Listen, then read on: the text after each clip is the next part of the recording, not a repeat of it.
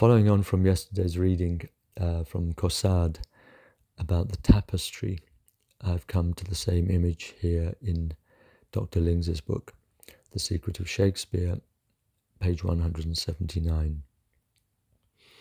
In life, we have no view of the whole. We see only bits and pieces here and there, and our view is quite distorted. What is near to us, we look at with feverish subjectivity. What is not near, we look at with more or less cold objectivity. Above all, we fail to see the pattern.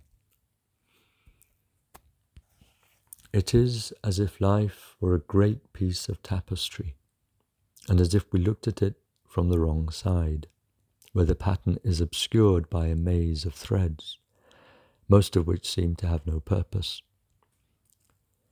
Now, a play of Shakespeare's is like a much smaller piece of tapestry, partly copied from the other, but also in virtue of an aspect of what we call his secret, copied from the transcendent original of the other, that divine harmony of which the temporal and spatial cosmos is a reflection, but of which it is merely a reflection, whence the superficial discords which, for fallen man, give the lie to the profound beauty of the image as a whole, a totality which he cannot see, being by definition cut off from the vision of it. The remarkable intensity of Shakespeare's copy is redoubled by the corresponding intensity of those who hear it and see it. The dramatist is highly privileged with a privilege that he shares with no other artist except the composer of music, namely, the extreme passivity of his audience. It is in the nature of things that people go to a play in the hope that they will be spellbound. Shakespeare holds out this smaller piece of tapestry to us in the theatre, between ourselves and him. He is on the right side of it, and we are again on the wrong side, just as, unlike him, we are on the wrong side of the great tapestry of life. To begin with, we look at the rather chaotic maze of threads with the same cold objectivity with which we view the threads of our neighbours' lives. But little by little, as the play goes on, we are drawn into it and become more and more bound up with its threads. Our cold objectivity vanishes, and we feel the warmth of subjectivity. So it is with any dramatic piece, one may say. That is true, but with most drama, what is the benefit to be gained? It is simply a question of exchanging one's ordinary subjectivity for another one, which is no better and which may be worse. But when a drama is created as an image of the whole universe, and when the hero represents a great soul which is being purified of all its faults and being developed towards the limits of human possibility, then it is no light thing to be drawn into the web of the tapestry and to become identified with its central figure. But that is not all. The purification of the hero is in view of an end. By the close of the play, we have become objective once more, but with a higher objectivity which is completely different from the initial one. For Shakespeare has drawn us right through the tapestry and out at the other side, so that we now see it as it really is a unity in which all the parts fit marvellously together to make up a perfect whole.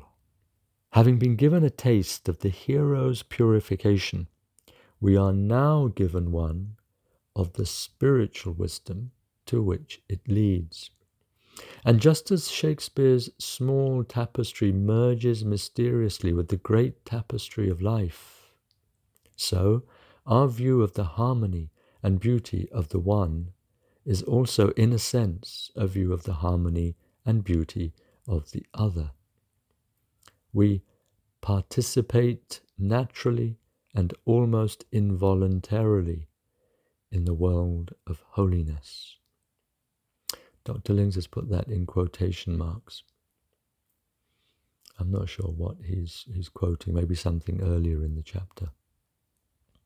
We participate naturally and almost involuntarily in the world of holiness. It is only a momentary glimpse, and it does not last, but it does make an imprint upon the soul, which may not be easily effaced. Shakespeare's being from the outset on the right side of the small tapestry he holds out to us in the theatre is part of his secret as an artist.